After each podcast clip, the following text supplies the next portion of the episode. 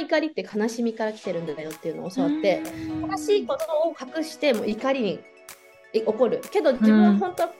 悲しんでを伝えればいいんだよっていうこととか、やっぱ自分がやりたいなって思ってることをやらなかったら後悔するのと、バックパッカーで一人旅した時にわざと Wi-Fi も持ってかないで泊まる場所を見つけなかったりとかして、英語が分からなくても私がアメリカにいるんだから君が合わせなさいよ私にみたいなスタンスじゃん。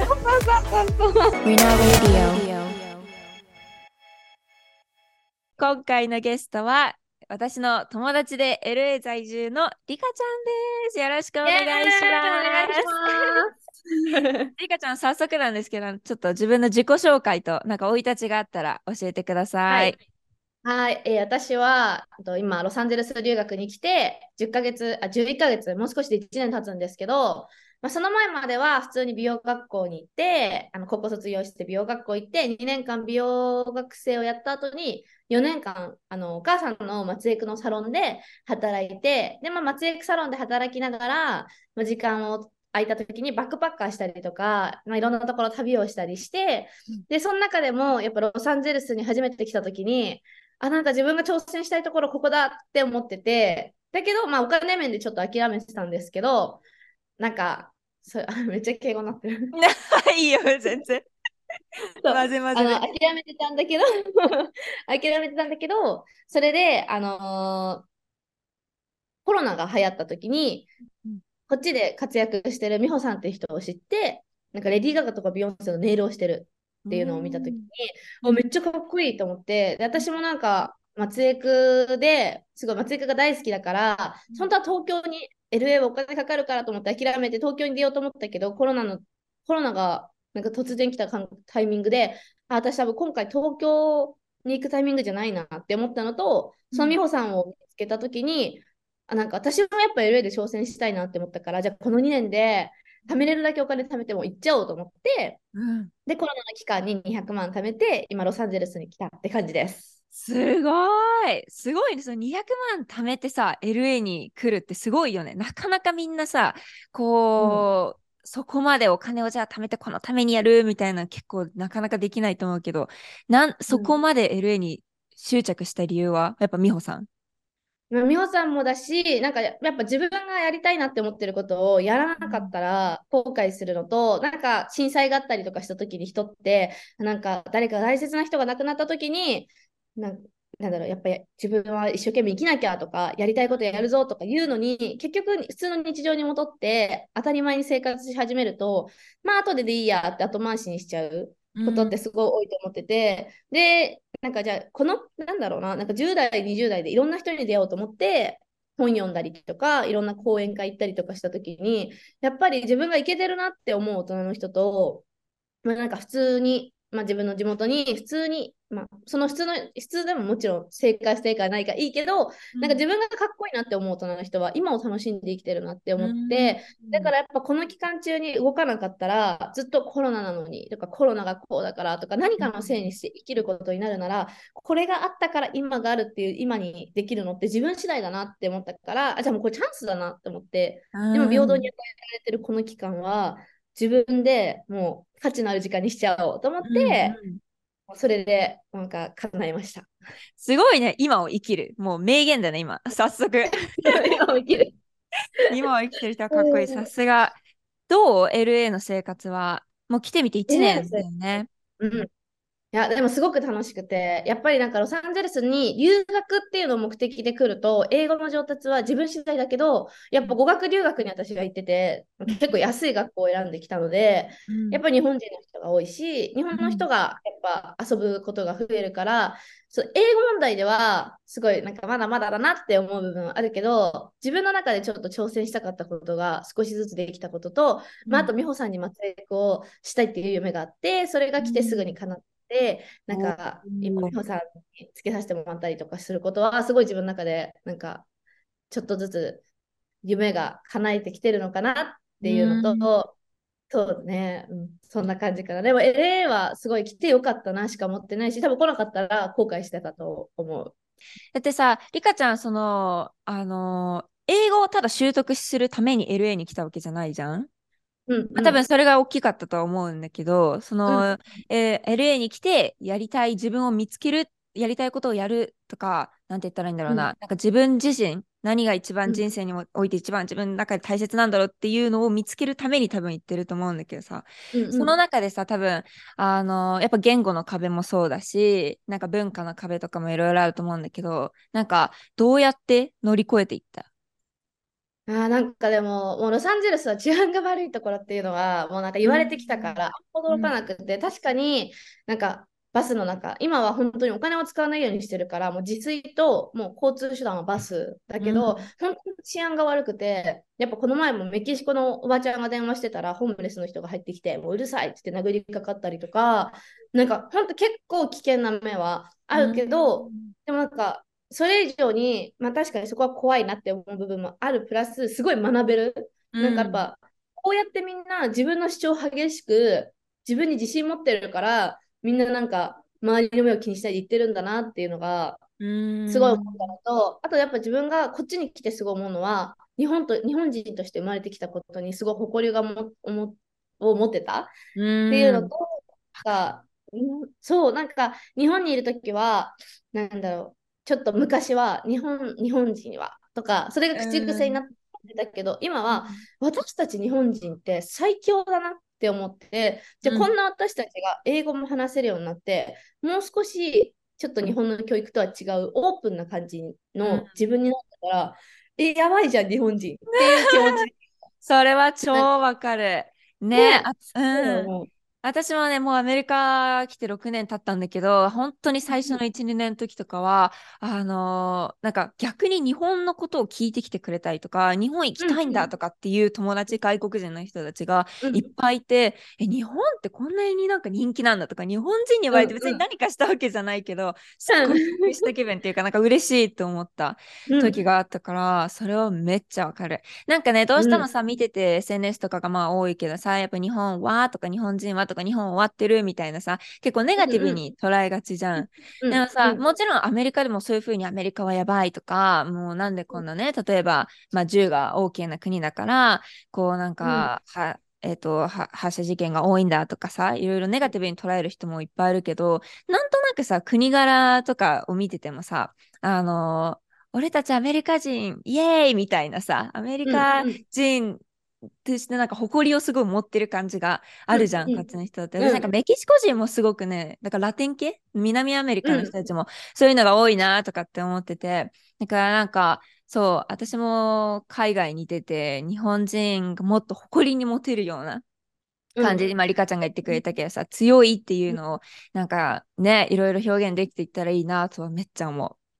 そう、なんかネガティブに捉えることもポジティブに捉えることも本当にそれも人それぞれだけど、日本なんてって思うんじゃなくて、日本人だからこそ、じゃああと足りない部分を足したらもう最強だねみたいな感じで、でなんか日本に対して、じゃあちょっとでも何か生きづらいなって思うんだったら、一旦外に出てみることで日本の素晴らしさにも気づいたり、日本に足りないものも気づいたりして、でそれを気づいた人が一人一人が取り入れてったら、みんなに伝染して、なんかいいものができるんじゃないのかな、ね、いいバイブスが広がっていくよね、そうそうそう本当に本当にいいバイブス。それは超わかる。リカちゃんさ、スケボーやってるじゃんスケボーはさ、日本いる時からもうやってたの？いや、日本にいてコロナになって、そのコロナ期間でお金を貯めたかったから、なんか毎回東京に行くのも千葉だけど往復バスじゃん、電車で 4,5 千円してたから、ちょっと地元で楽しめる遊びしたいなって思って、で、海沿いだったし、なんかサーファーとかスケーターが多かったから、じゃあちょっとなんかお金もかからないし、スケボー今やって楽しんでたら、LA 行ったらお金もかからない楽しい遊びで友達もできるかもと思って、でスケボーを始めたのは、でもだいたい留学行く半年ちょい前ぐらいかな。だから本当にコロナ中。そうなんだ。もうなんか結構ちっちゃい頃からやってんのかと思ってた。全然やってない、もう最近。それでさ、もうね、LA のスケボーパークって言ったらどこだっけ？ベニスビーチ。ベニスビーチもう定番じゃん、みんなあそこ行くしさ、ドラマとか映画でもよくね使われてる場所で、あそこでさ、もう滑ってるじゃんリカちゃん。すごいよね。あのね、ただの目立ちたがり屋なの。目立ちでもさ、そんぐらいねあるから結構かあの生きていけるよね、向こうでも。なんかどこでも生きていける気がしてきた。どこでもすごいすごい。なんかそっか、じゃあもう LA に行くっていうのを決めてから、あ、スケボーやってたらきっとお金もかからないし、友達もできやすいしっていうふうにこう計算して、もう企画をして。最初は楽しそうだなと思ってやって、うん、やって何回かのうちに、あ、でも語学学校行ったら日本人の人が多いって聞くし、結局日本友達がいっぱいできるって聞くなって思ったら、あ、じゃあスケボーやれば、うん、もう外国人の友達作れるじゃんっていうのはすぐに感じて、ね、でも LA 行くまでにスケボーある程度できるようにしとけば、うん、めっちゃ楽しくなるなっていうのは考えてた。それそうなった実際に行って。いや、ほんとベニスビーチ行くともうみんなリカーみたいな感じでやってくれるから、すごい。それが嬉しい。それでさ、どうやってコミュニケーション取る？基本は英語？基本英語で、けど英語がわからなすぎて、たまに向こうが日本語を覚えてくれて、これってなんで日本語できるのって言うから、うん、それはもっと高くって言うんだよって言ったら、もうみんながいるのに、リカもっと高く、オーマイガーみたいな感じでって、あ、日本語覚えてくれてると思って、でもなんか本当にみんながいつも声かけてくる。うん、そうなんだ。なんかさ、それをね、私は前その LA にね、リカちゃんに会いに行ってスケボーパークとか連れてってもらった時にさ、結構見知らぬ人にもさ、おーヘイとかってやってたじゃん。で、あの友達なんだとかさ、なんかよくスケボーで一緒になる人とか言って、なんかいろいろ紹介してくれて、うん、なんかそれを見た時に、あ、すごいなと思ったのね。何がかっていうと、そのほら、私もそうだったけどさ、リカちゃんもその英語が完璧な状態でアメリカに飛び込んだわけじゃないじゃん。どちらかというとこう勉強しにとか、まあ、うんうん、あのネイティブの人に比べたらちょっとまだ、踊ってる部分が全然、私も全然そうだったんだけど、うんうん、でその時にすごく私が感じたのは、やっぱりこうアメリカからしてみたら、私は外国人だから、うん、そこのスタンダードに合わせなきゃいけないって思ってて、うんうん、でじゃあそれに劣ってる部分があると、それがすごくこう恥ずかしいというか、ちょっと引け目になってたのね、克服しなきゃみたいな、うん、でもリカちゃんを見て、なんか私その反対が通用するんだっていう、その素晴らしさに感銘を受けて、うん、嬉しい。リカちゃんはさ、そのなんか別に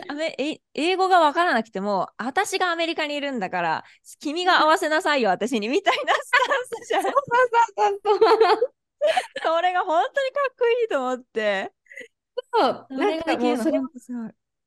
意識してて、なんだろう、なんかあんま恥ずかしくないっていうか、向こう、例えばじゃあ日本にいる外国人がなんか片言の日本語で話しかけてきても、なんか全然にダサいとも思わないし、うん、なんかこれを別に恥ずかしいなこの人とも思わないし、もし自分のことを、じゃあ例えば誰かがそう思ったとしても、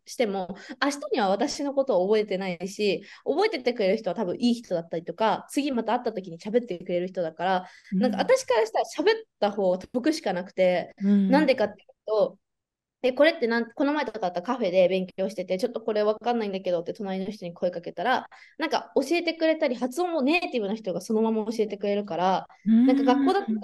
の先生対何十人っているけど、別にこの人で話すことで知らない単語をそこで教えてくれたりとか、なんか私は結構インプットできてないくせにアウトプットばっかして、そこで学んで、あ、この人の言葉真似しようと思ってその日に使うとか、なんか恥ずかしいっていうか、なんで恥ずかしいのかなって思うぐらい、だって話せないのは当たり前だしみたいな感じで、そうもう思ってるから、もうほんと高校とかも一桁ぐらいしか学校で英語取ったことないぐらいできなかったんだけど、こっちではでももう積極的に声かけるっていうのはしてるかな、すごいよね。その恥じらいが一切さ、もうないというかさ、それを捨てて自分の我が身でいるっていう心がめっちゃすごいと思う。そこなんか吹っ切れた部分とか、なんか理由はあったりしたの？ある。なんかバックパッカーで一人旅した時に、わざと Wi-Fi も持ってかないで泊まる場所も見つけなかったりとかして、とりあえず行きたいとこスクショだけしていって、でわざと冒険するような旅をしてみて、でなると絶対誰かに聞かなきゃたどり着かないから、でも本当に I'm this go where その4つだけ使って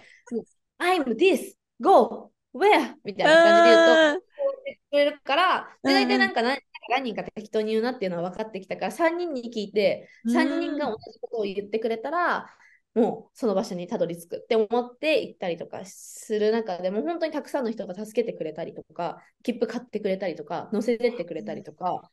それを経験した時に人の優しさも感じるし、やっぱなんだろう、人ってうわやばい、今お金もないしもう英語も話せないって時に自分の発揮できるなって思ったから、そういう旅をしてたから、きっと今は何も恥ずかしいとか思わないで言える。なるほどね。すごいね。ちょっと待って、それをさやろうと思ったきっかけは何？そのなんかホテル泊まる場所とかも全く予約しないでとりあえず行っちゃおうって思った理由は？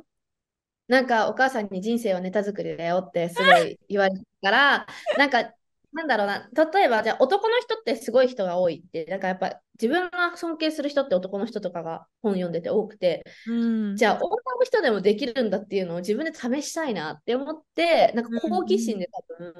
冒険してみようみたいな、もう本当に数年前まではビビりで何もできなかったけど、なんかもっと自分に自信も持ちたいし強くなりたいし、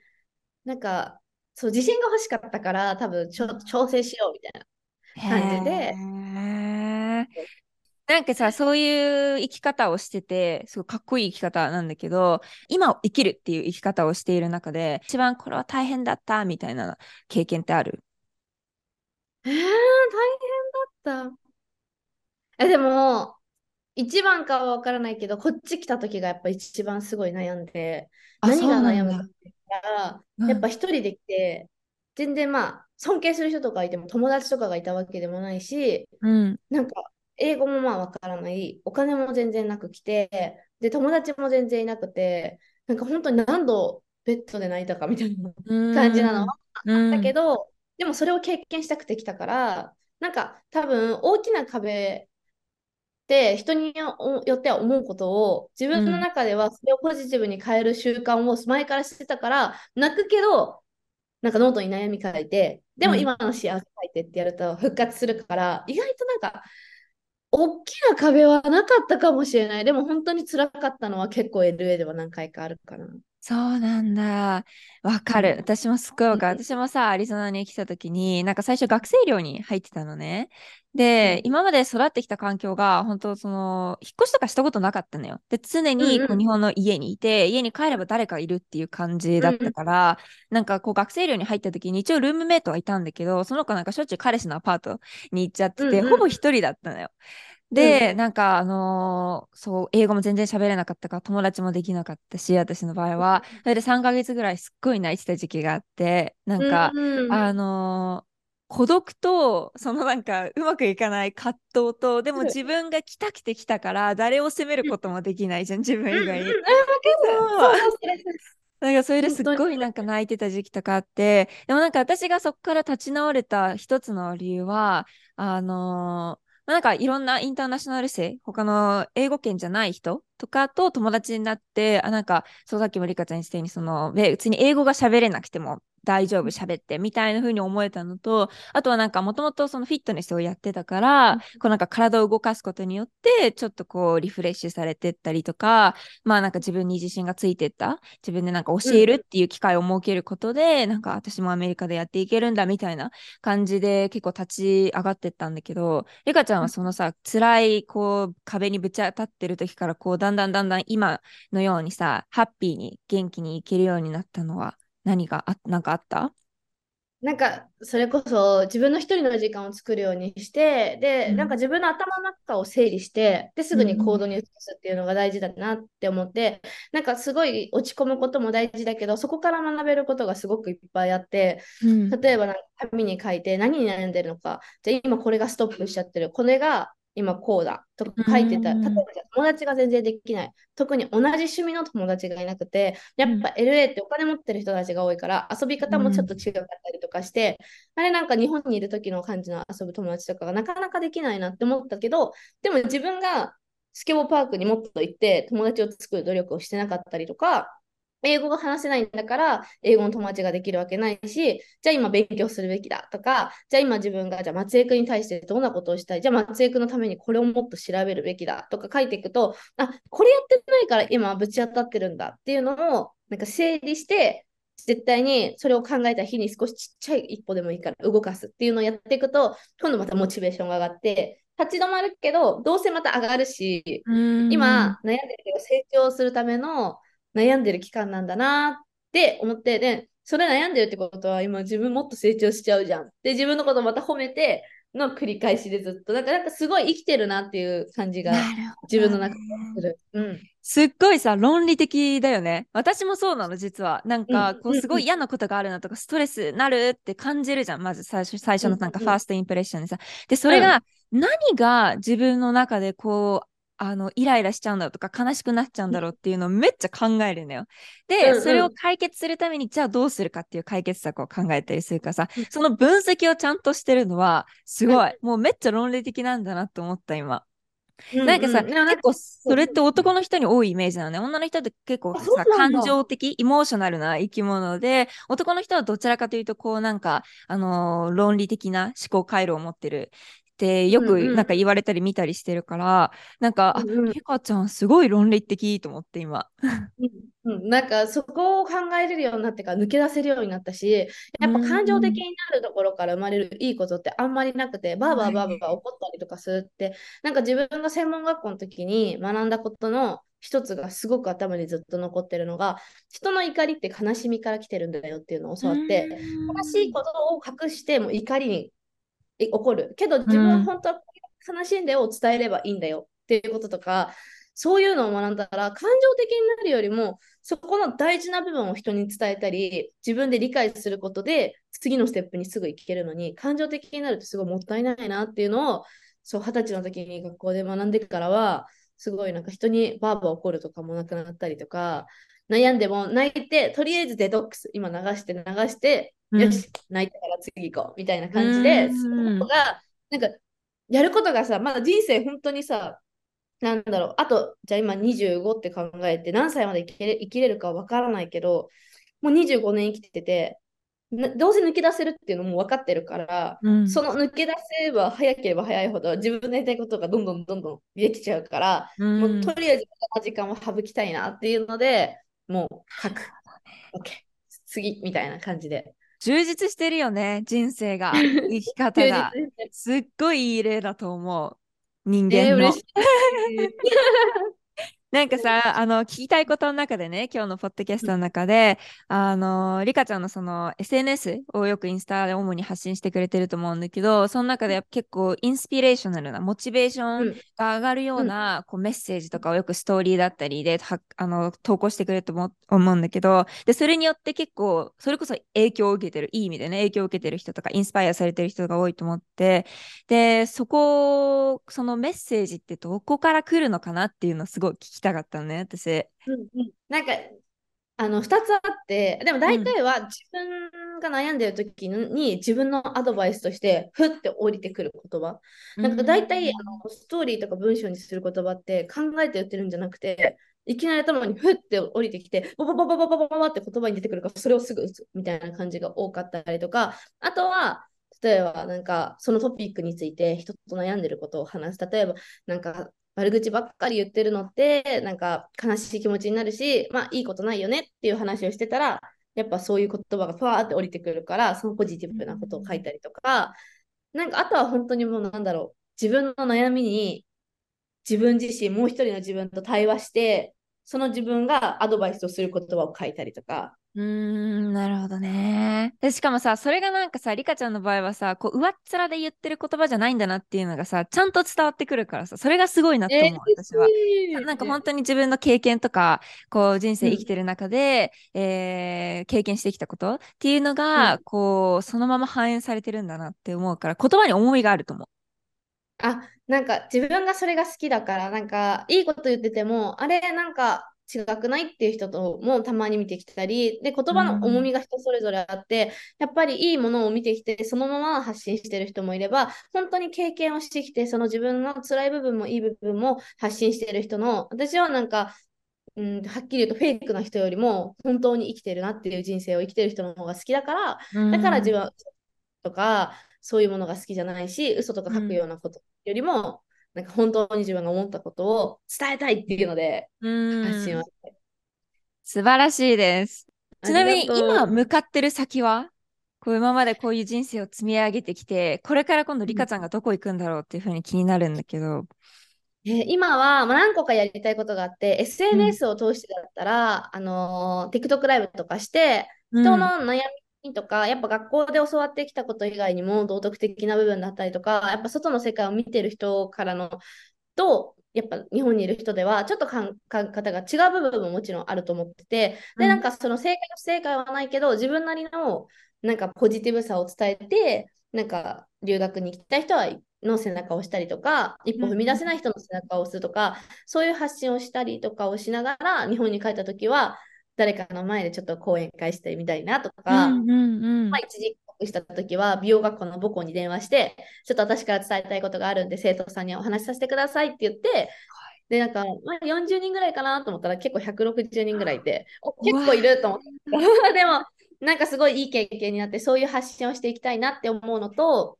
あとはせっかく好きな松江区の仕事がずっとやってたから、まあ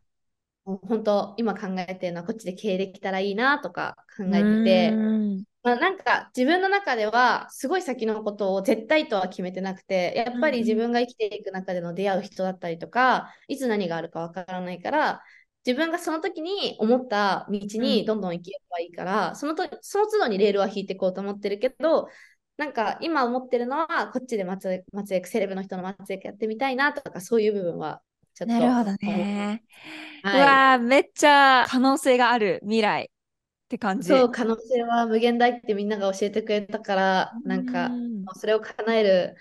ね、人生一回だし、本当に目に見えるものが全てじゃないっていうのはすごい感じるから、やっぱり自分次第でポジティブなことをなんか考えて、なんか前向きにいると本当にいい出会いとかチャンスがすごい訪れるし、それに気づける、自分に追い込むということで、だからなんかそのためにどんどん進んでいきたいなっていうのは思ってます。模範解答、もうマジ模範解答人生ななんか今後結婚して子供を産んで家庭を築くみたいなのもなんか考えてたりとか、こう理想の一部としてあんの？も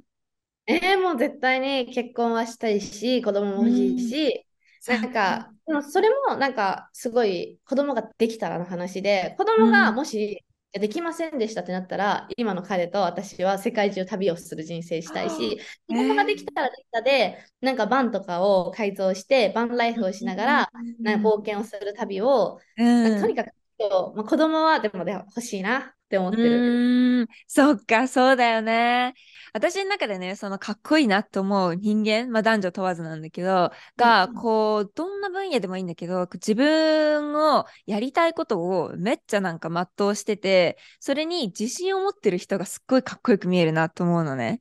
それはリカちゃんまさにもうなんかベストフィットなんか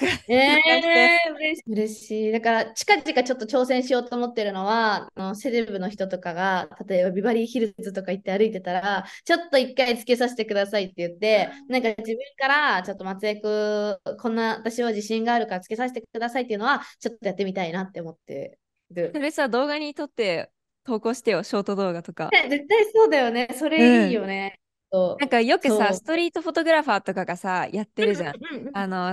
モデルさんじゃない人に、普通に道歩いてる人にさ、すいませんちょっと写真撮っていいですか、みたいな。でなんかその工程をさ、こう撮ってるところを撮って、で編集してこれが完成みたいな感じでショート動画に出てんじゃん。あれめっちゃいい。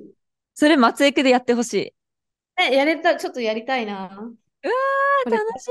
み。いいね。ではちょっとじゃあ最後になるんですけど、もし視聴者の方、見てくださってる方、聞いてくださってる方に何かリカちゃんからメッセージがあればお願いします。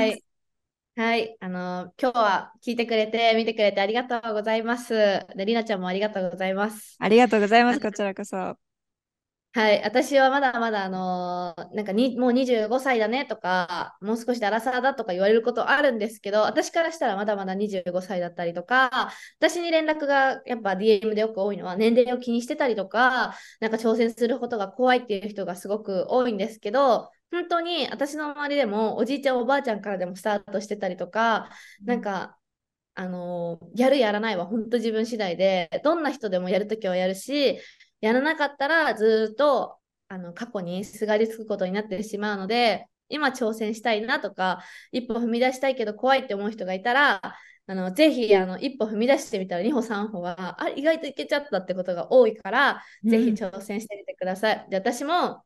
落ちる時があるし、人間誰しでも落ちることがあるから、自分だけじゃないので、みんなで手を取り合って頑張っていきましょう。いいね、最後の手を取り合って頑張っていきましょう。めっちゃいい。みんなで頑張りたい。すごいね、慣れてるね、もう話すのが。慣れてるかな、ちょっと緊張してる、